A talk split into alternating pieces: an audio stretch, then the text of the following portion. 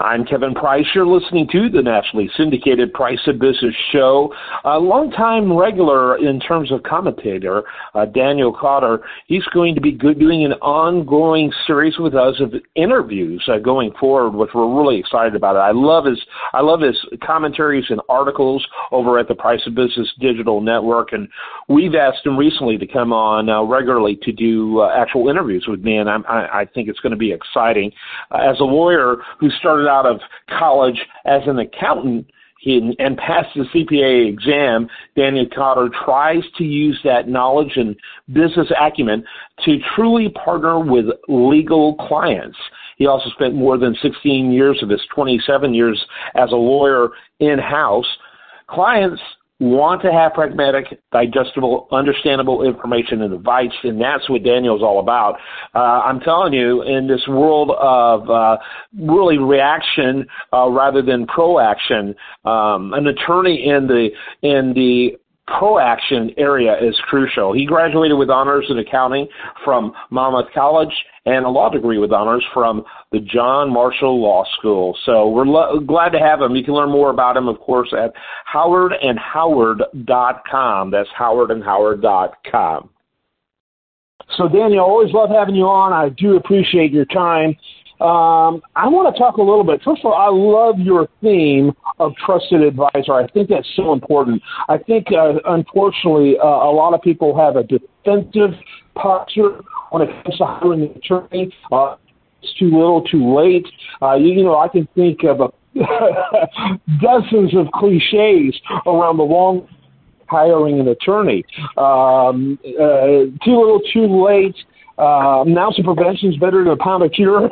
I mean, there's so many that I think, wow, that was designed for, for people lawyers. Uh, one area we're going to talk about today that I don't think gets a whole lot of uh, traction is uh, the importance of a legal trust, a legal advisor, a trusted advisor in the legal area when it comes to biometrics. Can you set the stage for us on that?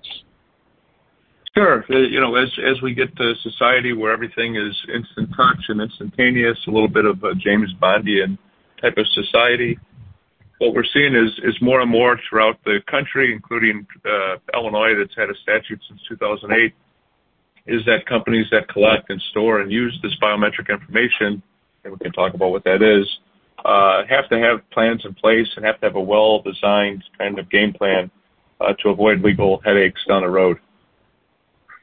Yeah, why don't you go ahead and uh, define that for us?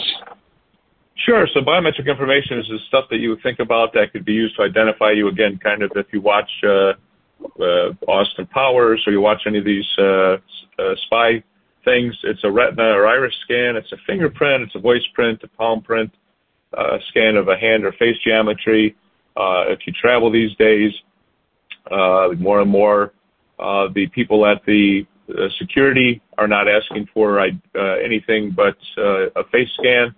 Uh, once you've uh, used the uh, software and technology, uh, your driver's license is there. And so it's really a matching system.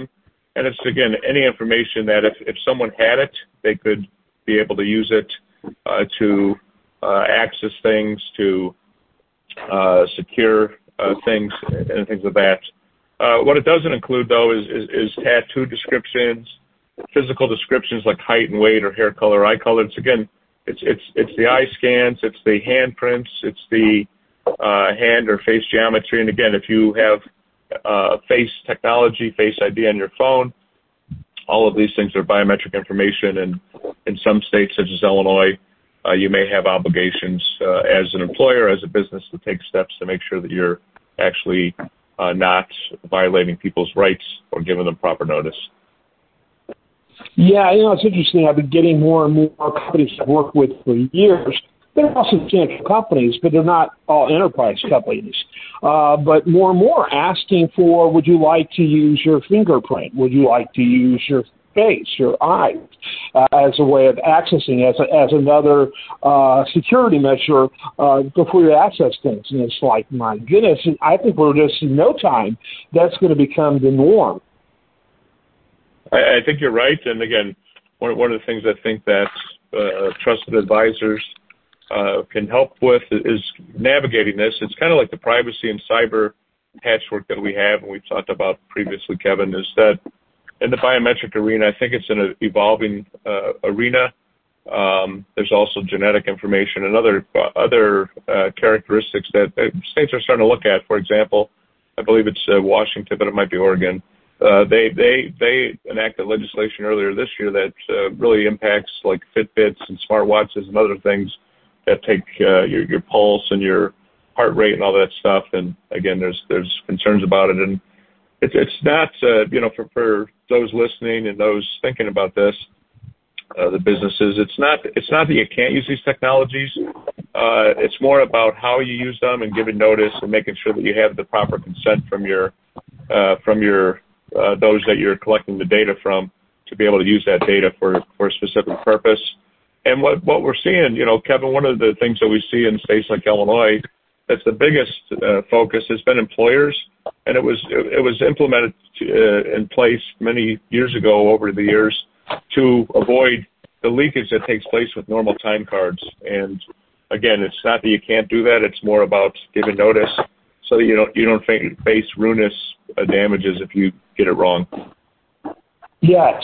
Yeah, it's one of these things where, you know, oh, this makes perfect sense, let's do it. Uh, but we live in a pretty complicated society when it comes to the law, and those laws are changing on a regular basis. And so obviously you need someone in your corner helping advocate that. that your, your implementation could be cheap for some of this stuff.